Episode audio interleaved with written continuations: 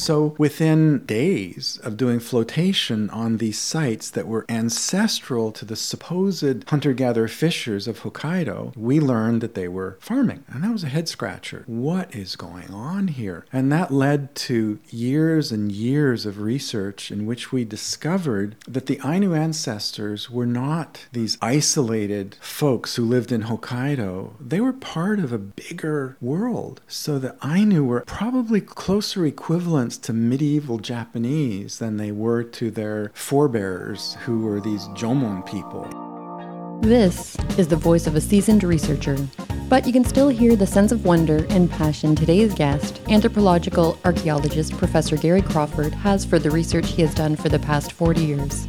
On this edition of View to the U podcast, Gary takes us on a journey through his scholarly explorations of Japan and China that span his career, the early influences that have inspired his lifelong curiosity for cultures and peoples, and the changes he has seen over his time on the U of T Mississauga campus, where he has been on faculty since 1979. Hello, and welcome to View to the U, an eye on UTM research. I'm Carla DeMarco at U of T Mississauga. View to the U is a monthly podcast that will feature UTM faculty members from a range of disciplines who will illuminate some of the inner workings of the science labs and enlighten the social sciences and humanities hubs at UTM.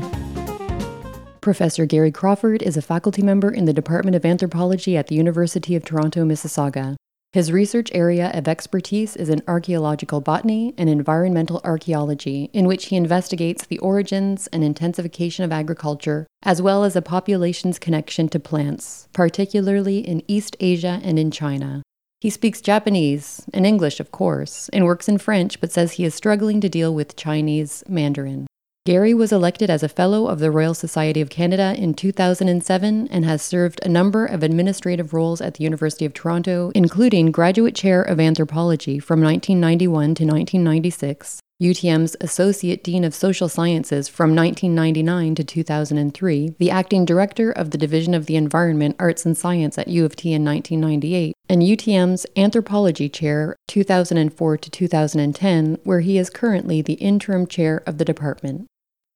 And so I see some long words on your website related to your research, like paleoethnobotany and archaeobotany. So I thought this would be a good starting off point for us today to talk about what these words mean, but also if you could provide an overview of your overall program of research and in layman's terms so that the average person will be able to understand what it is that you do. Paleoethnobotany and archaeobotany are situated in the bigger field of archaeology, and maybe I can start there. So, archaeology looks at the human condition through time and space, which is more or less what anthropology does. So I'm an anthropological archaeologist, but archaeology focuses on the material culture, the things that surround us. The typical definition of archaeology is that we are reconstructing the past using material culture artifacts. But we do more than that. We can even study the modern situation. We can look at trash disposal patterns and then see how we might be able to change the way we deal with trash in society today. So that's how broad archaeology is. My particular focus in paleoethnobotany and archaeobotany is the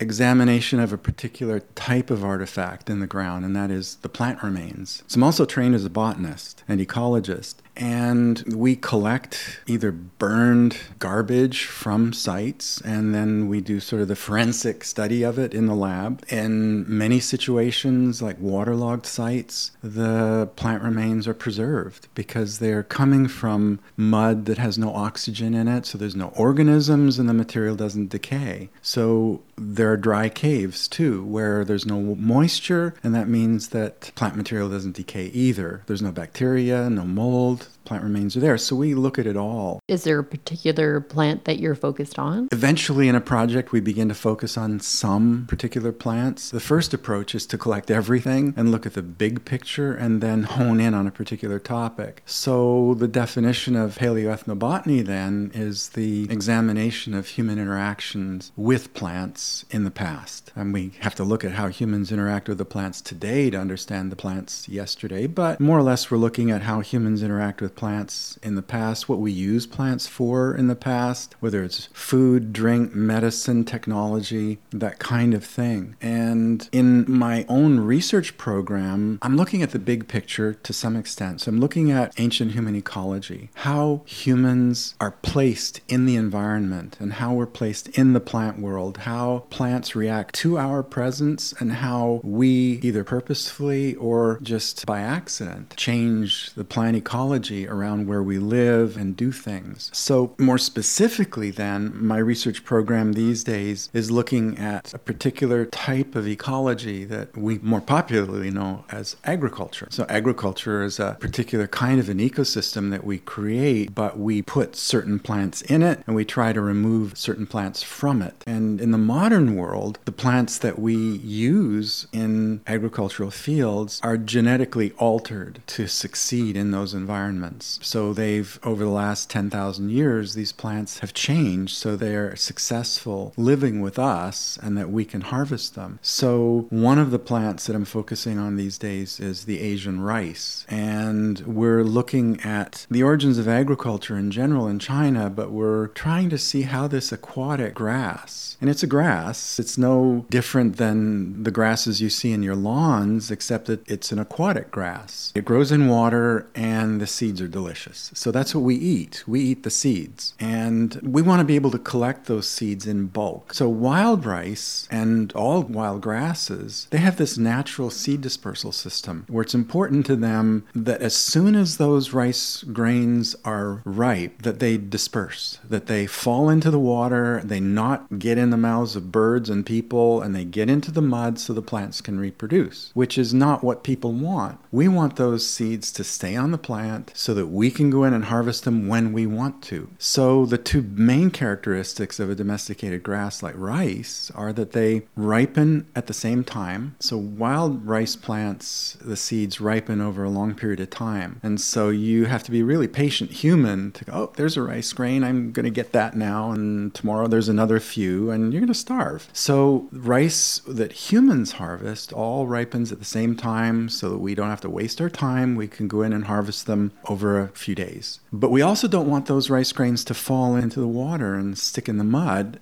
and many grasses have a mutation that exists in a small percentage of the wild population. And that mutation is one that doesn't disarticulate the grains from the plant. That is, they don't break away from the plant naturally. So the same process that we see here in the fall with leaves, that the leaves turn color and then the leaves are cut away from the tree and fall, is what happens with grasses when they ripen. So the plant produces a cell layer that cuts the fruit from the plant and it drops off. So we don't want that. So we've selected for the rice grains that don't produce that. And the grains just stay on the plant. And we actually have to thresh the grains. We have to tear them from the plant and then process them. But that's a small price to pay for being able to go out over a couple of days and harvest the rice and for the rice not to disappear. So our question is how did that happen? This happened roughly 10,000 years ago. And these people didn't have the labs that we have. They were using their own observations and they were using their own skills and the teaching of their parents and their grandparents and so forth to understand how these grasses behaved. And they knew how they could select them and so forth. So we're trying to figure out when this happened and under what circumstances and where. And we've been doing that with a number of plants. So we've looked at soybeans, we've looked at the domestication, and the whole process is called domestication, bringing them into our household. And so we've looked at peaches and soybeans and millets, which are small grain grasses that most of us only see now as bird seed, but these were human foods. As you were talking, though, you did make me remember something that you told me a while back about isn't there some tool named after you in China?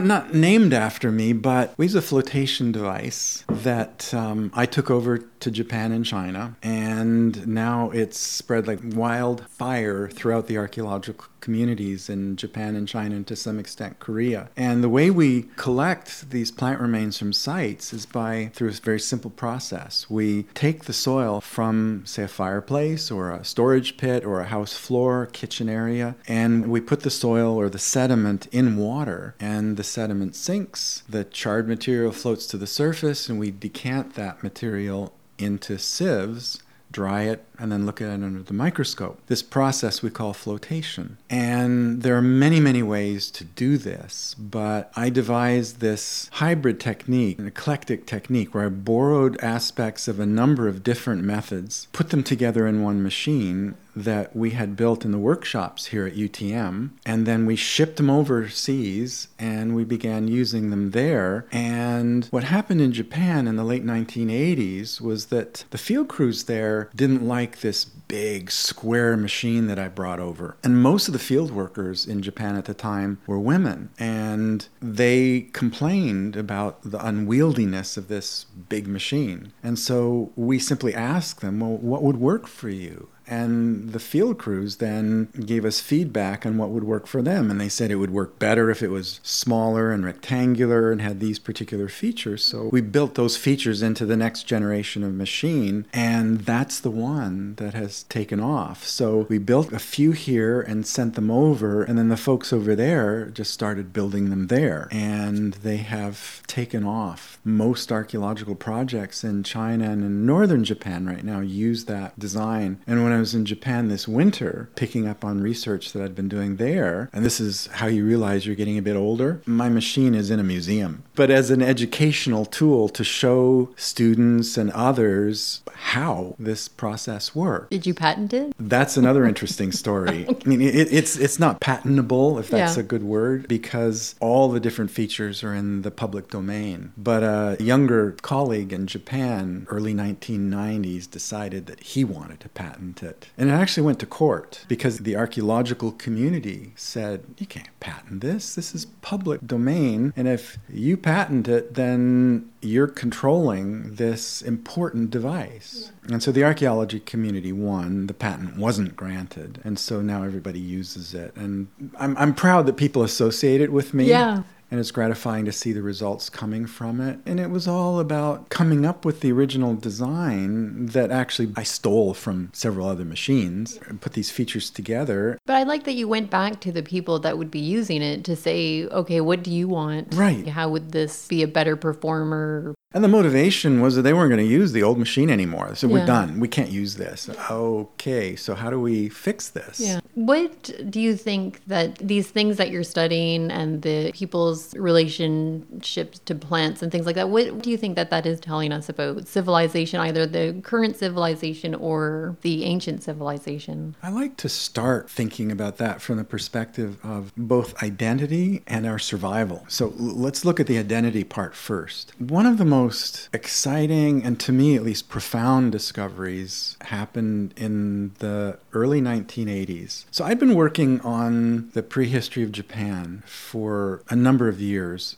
and the period of time that I was working on was roughly 8,000 years ago to about 4,000 years ago. And it's a really curious and fascinating culture called the Jomon culture. And a very successful culture, long lived. One could argue that this culture lasted about 15,000 years without going through huge dramatic changes. And it sort of goes against what we see in the archaeological record in other parts of the world, where we see this steady movement of societies from hunting and gathering to farming to political systems to centralized authority with the state and then oppression and warfare and on and on. That story we see repeated so many places in the world. But in Japan, we just didn't see it. This adaptation got going in beginning, say, 15 to 17,000 years ago, developed, and then stayed that way for thousands and thousands of years. So we wanted to see what was going on with that. Fast forward to the issue that really startled us, and that was that in order to sort of really put flesh on the bones or fruit on the stones of the peaches, I had to look at the more recent archaeological record in Japan, in, in Hokkaido in particular. So we were working out of Sapporo in northern Japan. And Hokkaido University was going through some developments. They were expanding and building student dormitories and new buildings and building new roads on campus. And it turns out that that campus is just covered in archaeological sites. So they had to rescue these sites. They had to record the past on campus before they could build on it. And there's a number of archaeological sites on the Hokkaido University campus that date between, say, 700 AD and 1100 AD. And those sites immediately predate the indigenous cultures of the North called the Ainu people. And the Ainu are known in the literature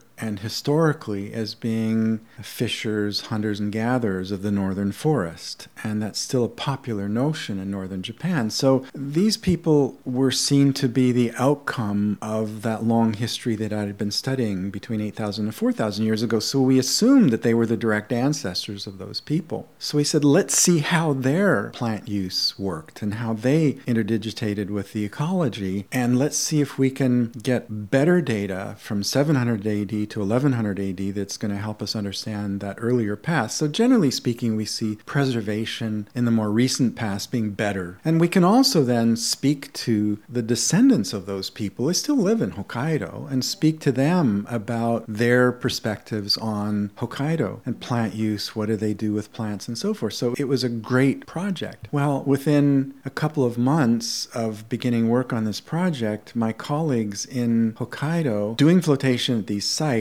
and I hadn't yet arrived in Hokkaido to work on this, but I got a phone call one day from my mentor and colleague at Hokkaido University. He said, Gary, we have found some interesting seeds at this site. We found a few grains of barley and wheat and some other things, and we need to talk. So I actually was in a fortunate position and was able to get to Japan fairly quickly and looked at what they discovered, and I was shocked. These plant remains were substantial. They weren't just a few grains of wheat and barley, these were tens of thousands of grains from every sample that not only had wheat and barley, but they had soybean and azuki bean, cannabis, millet, the whole range of crops that were inexistent in East Asia at the time. So within essentially days of doing flotation on these sites that were ancestral to the supposed hunter-gatherer fishers of Hokkaido, we learned that they were farming. And that was a head scratcher. What is going on here? And that led to years and years of research in which we discovered that the Ainu ancestors were not these isolated folks who lived in Hokkaido. They were part of a bigger world. So the Ainu were actually probably closer equivalents to medieval Japanese than they were to their forebears, who were these Jomon people. And that through every step of sociopolitical development to the south in the rest of Japan, the Ainu were changing. They were responding to everything that was happening in the south, almost precisely at the same time. And so this became a question of identity. Who are the Ainu? What's their past really? Really like. And that had political implications too. So the Ainu went through a long period of discrimination. They were treated very, very badly, and their lands were taken from them. Part of the picture was to create this picture of the Ainu as the primitives, the people who didn't have as elegant a past as other people. And therefore, it was important to develop them. It was um, we can take over their land because really they didn't have a strong connection to it. It was all sort of the same old colonial story. But by finding out what the archaeological record was really like, and of course, my training in anthropology tells me this all along, and that is that all peoples are brilliant, sophisticated, have a deep knowledge of where they live, have deep traditions, and are connected politically. And we were able to simply show that what we all believed to be true as anthropologists was actually the case. And so we went from simply looking at plants and the interaction of people with the environment to bigger socio-political issue. And for me, that was incredibly exciting. And now we see museum exhibits in Hokkaido completely revised. We see changing attitudes towards the Ainu. And I don't take credit for that. We were part of a changing narrative that brought the Ainu people into the mainstream in Japan. And it was their efforts too. There was an elder in one of the indigenous communities in Hokkaido. His name was Kayano, who played an important role in helping convince convince Japanese and the Japanese government that the Ainu were people who deserved rights and attention and so forth. And there were so many other complications. And it was more a matter of the timing that our archaeological work matched other things that were going on in Hokkaido at the time, and it just fit. So we don't take credit for any of the changes. But you're adding but to this piece. We of, added. It was a right. piece to the puzzle yeah. that I think helped. Around the world, I think archaeology is a very political endeavor. We really have to be aware aware of how political Yeah. we can be because what we do is rooted in the land and space and ownership and who belongs where, when, under what circumstances. So we have to be sensitive to that. Getting back to the question of like, what does this tell us about civilization? I just can't help but reflect on what you've said about same old story of this happens time and time again. Time and time again, I think that the message that archaeologists, not just archaeobotanists and paleoethnobotanists, can teach is that these folks have complex pasts, and colonialism to some extent has tried to erase some of that. I grew up in Canada,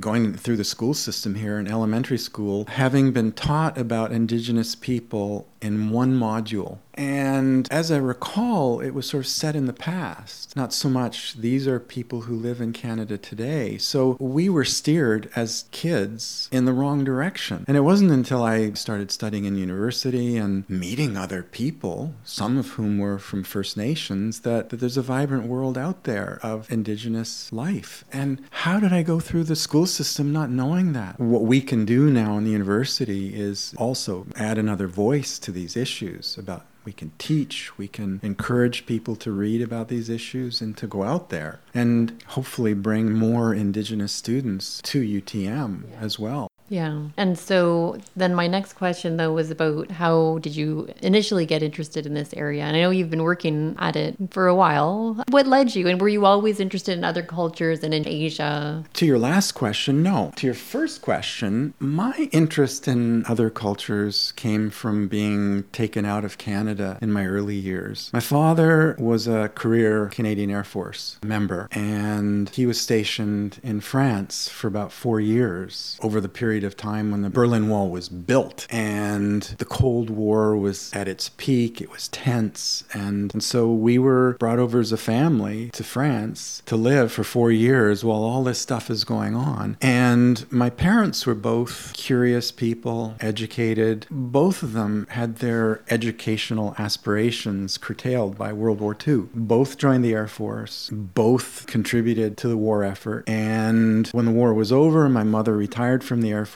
My father continued in the Air Force. And so that ultimately led us to France and living there for a while. And so my parents wanted to make sure my brother and I had opportunities. And every spare moment, they were dragging us to this Roman ruin and that cathedral and this art gallery. And at the time, it was probably early 1960s version of the word boring. The reality was that it wasn't boring. We began to look forward to these travels and visits. So we traveled everywhere we could around Europe. We camped everywhere. And as a result, I got interested in other languages and people we were visiting, and we had good friends in the French community. And when I was younger, it was normal to have people around you who thought differently about the world, who had different experiences. And I maintained that curiosity. And I guess when we moved back to Canada, I was a bit taken aback by how homogenous things were. I came back with this interest in history and other people, but my father and his grandfather and family were all outdoors people. First thing my father did when the summer came on in the first year we were back in Canada was he bought a canoe and he made sure that my brother and I knew how to paddle a canoe, that we knew how to camp outside, that we knew how to travel outside, that we could live off the land for weeks at a time if we needed to. And then in high school, one of the leaders of the Canadian Outward Bound program moved to Kingston, where I went to high school, and he was at McArthur College,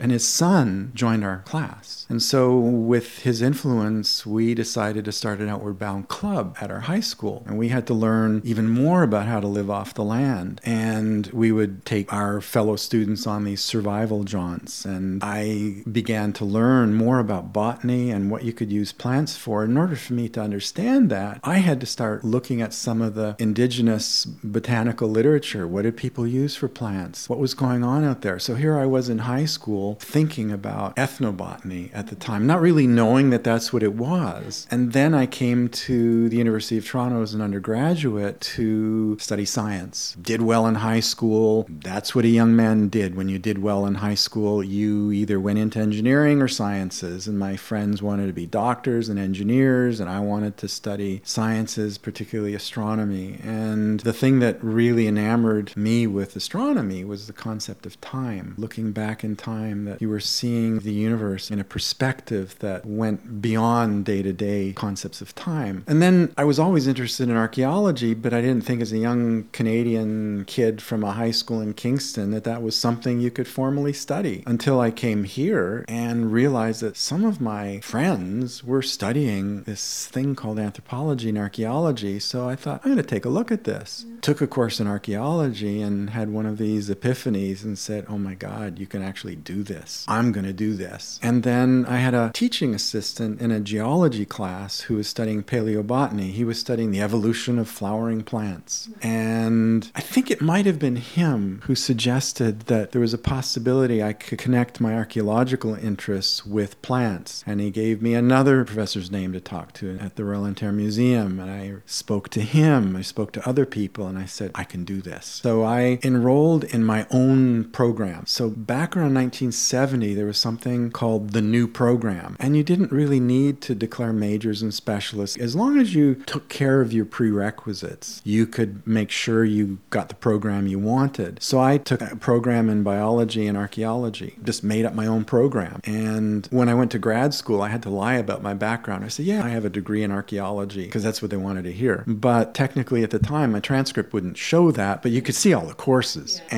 And that's how I was able to get the background that I have right now. I've made up my own program. I planned to go to graduate school to study with one of the people that I felt was the top paleoethnobotanist, one that I liked and one that I wanted to study with at the University of North Carolina in Chapel Hill. And I did end up studying with him, and it was just a remarkable time. But that track would have strictly kept me in North America. So just before I went off to grad school, at the beginning of my fourth year, I ran into the archaeologist that I was working with as a research assistant, and he said, You're going to need a cool topic for your MA thesis at Chapel Hill. He said, I just got invited to go to Japan next summer. How would you like to come with me? So I thought about that for a full five seconds and just said, count me in, go to Japan. So I went and enrolled in an additional course in my fourth year, Japanese. I wasn't thinking strategically about marks and getting into graduate school. I was just thinking I need the background. I'll do well. Who cares? Hmm, little did I know how hard that was going to be to pick up a strange language in my senior years an undergraduate on top of my regular course load. I did it, got into grad school. Everything was okay after that. But in hindsight, it wasn't wise probably when I'm trying to get into grad school to get my marks marks up, but it worked. The rest is history. The rest is history. and the Japanese research ultimately meant that in order to figure out the history of this agricultural complex we found in Hokkaido, I eventually decided to track the history of that complex into China. And no one was really doing that kind of research in China. So I introduced this work on plants to many colleagues in China. There was an interest in it, and people had been doing it, but I wanted to really push it a little bit further. And now it's one of the most popular popular subdisciplines in Chinese archaeology. It's just incredible. I can't keep up with what's going on there now. What do you think is the biggest impact of your work? We talk a lot about impact, and I know people talk about different things student engagement and student training, but uh, of course, you're shedding all this light on past cultures, though. But what do you think is the biggest impact? That's a hard question. Probably have to ask other people, but my sense of my impact has been methodological. And seeing that this research program in paleoethnobotany and ancient ecology now has blossomed in places where it was at most a passing interest. And now it's really core to these disciplines. And we're learning more and more about how humans interacted with the plant world. And so we've learned that hunters and gatherers, for example, were not sort of simply Garden of Eden people, happy go lucky fishing and hunting just opportunistically, that they were systematically dealing with the environment. They were extraordinarily knowledgeable, that they managed these ecosystems ecosystems. They changed the ecosystems to benefit them, but given their populations and the way they were dealing with the environment, they were mimicking certain natural processes. So, one of the big things that it looks like they were doing was burning parts of the landscape in those days when we think of them as hunters and gatherers. And by burning, they were selectively culling species, producing more growth of certain species. Blueberry is a classic example that flourishes after a fire. Other plants respond similarly. And when plants are responding that way, there's a lot more greenery and shrubbery. The undergrowth, I should say, the detritus in the woods is much less, and that the wildlife changes too. So you have far more deer. And the deer populations may get somewhat more numerous, but you could predict where they're going to be. They're going to be where I burned. And so people strategically manage the landscape in a number of different ways. And so that's been a real revelation in the last 30, 40 years. And I'm just one of many scholars working on that particular topic. And we see that happening in Ontario in the past. And then we've made major inroads on the understanding of why people turn to agriculture. We've established a baseline in Ontario with how agriculture developed in Ontario. We've established major benchmarks about how agriculture developed in China and Japan. So we've been participating in those archaeological programs, and my contributions have, I think, been fairly substantial. Beyond that, though, has been the teaching, having graduate students who are now professors in China, Korea, Canada, the US, Japan. That's really satisfying. It's all about knowledge mobilization. And then at the undergraduate level, the kinds of things that don't come out in our research programs or even our CVs that are exciting uh, relate to our teaching here. Right now, I'm teaching a huge second year course that teaches the critical application of scientific method. And the course is on fantasies, hoaxes, and misrepresentations of the ancient past. Yeah. So I started teaching that course before fake news became a popular term. So I was dealing in this course with fake archaeology and providing students the tools to assess these popular notions of the past by using some simple scientific methods, thought processes, evidence based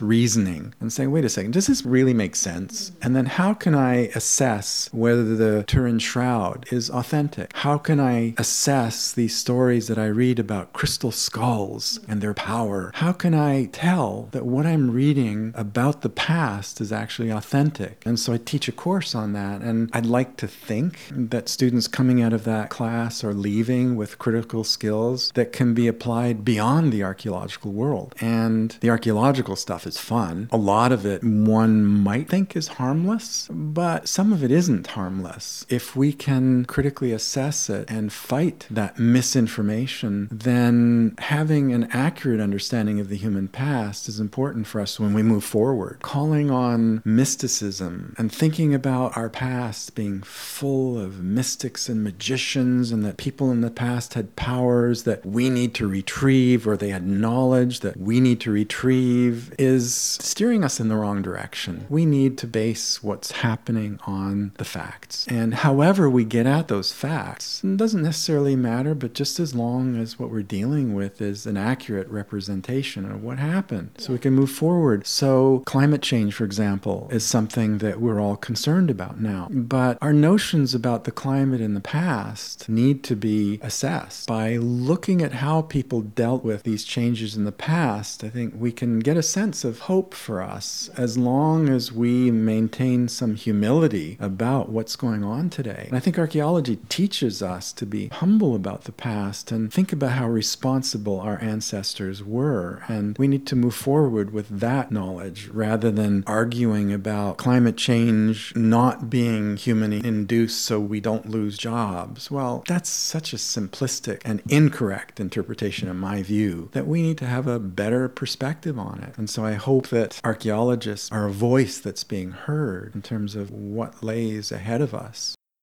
Coming up, UTM at 50.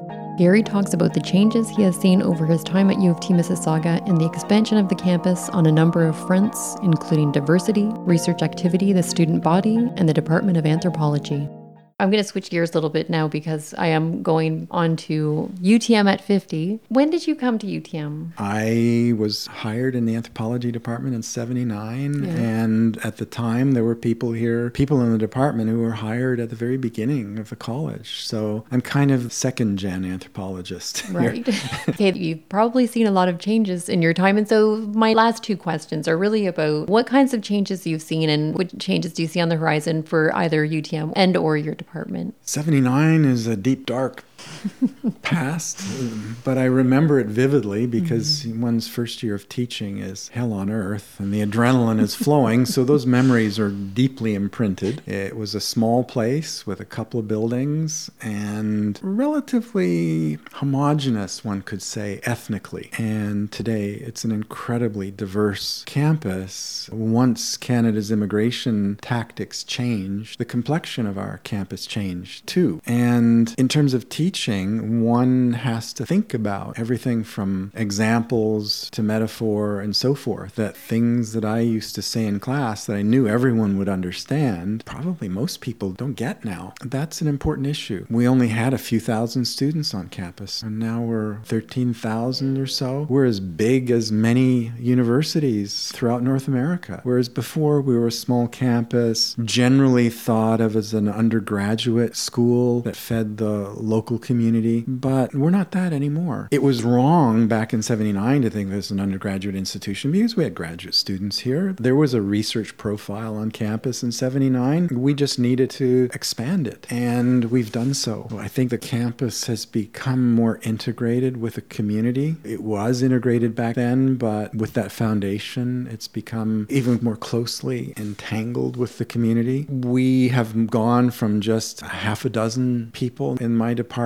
to, it's hard to keep track. Probably by this fall, we may be up around 16. Back in the early days, we tried desperately to cover all aspects of anthropology, just the few of us that were here. Now we legitimately do that. We cover biological anthropology, archaeology, sociocultural anthropology, and linguistics. And now we even have a focus on the anthropology of health. And so we've become, I think, a major player in a multi subdisciplinary anthropology yeah. world. Then having the graduate program, of course, connected through the rest of the university means that the three campus anthropology department is probably among the best in the world, and it's great to be part of that. We're research intensive now. Every colleague in my department has a vibrant research program. In 79, I would say that that was not the case. Yeah. It was probably split half and half. And today, everyone has a deeper interest in research, that everyone is engaged in the research enterprise, and students are participating in that. And do you see much more expansion happening, or are we sort of uh, leveling off. I don't want to give all the cards away. I don't want to tell the dean that no, we're fine. We need to build on a few weaknesses. There are two subdisciplines in anthropology that are busy in terms of committee work and so forth, and maybe don't have enough faculty to cover all the bases. Biological anthropology is particularly in need. Biological anthropology is pretty diverse. We do everything from human genetics to osteology, that is the study of human skeletons looking at everything from growth and development to pathology, but we look at it from a cross cultural perspective. That is, we look at osteology, that is the human skeleton, from the perspective of different cultures, different populations. And it's fascinating to see how the skeleton changes across different cultures. So there's that aspect of it. There's health as part of it too. Then there's human evolution. So we've just hired a young scholar who deals with human evolution. We've hired a new scholar who deals with the evolution of sleep, but we're still lacking in that we offer courses in forensics. So it's just such a diverse field, and the demand is there from the students. We need to do more with that.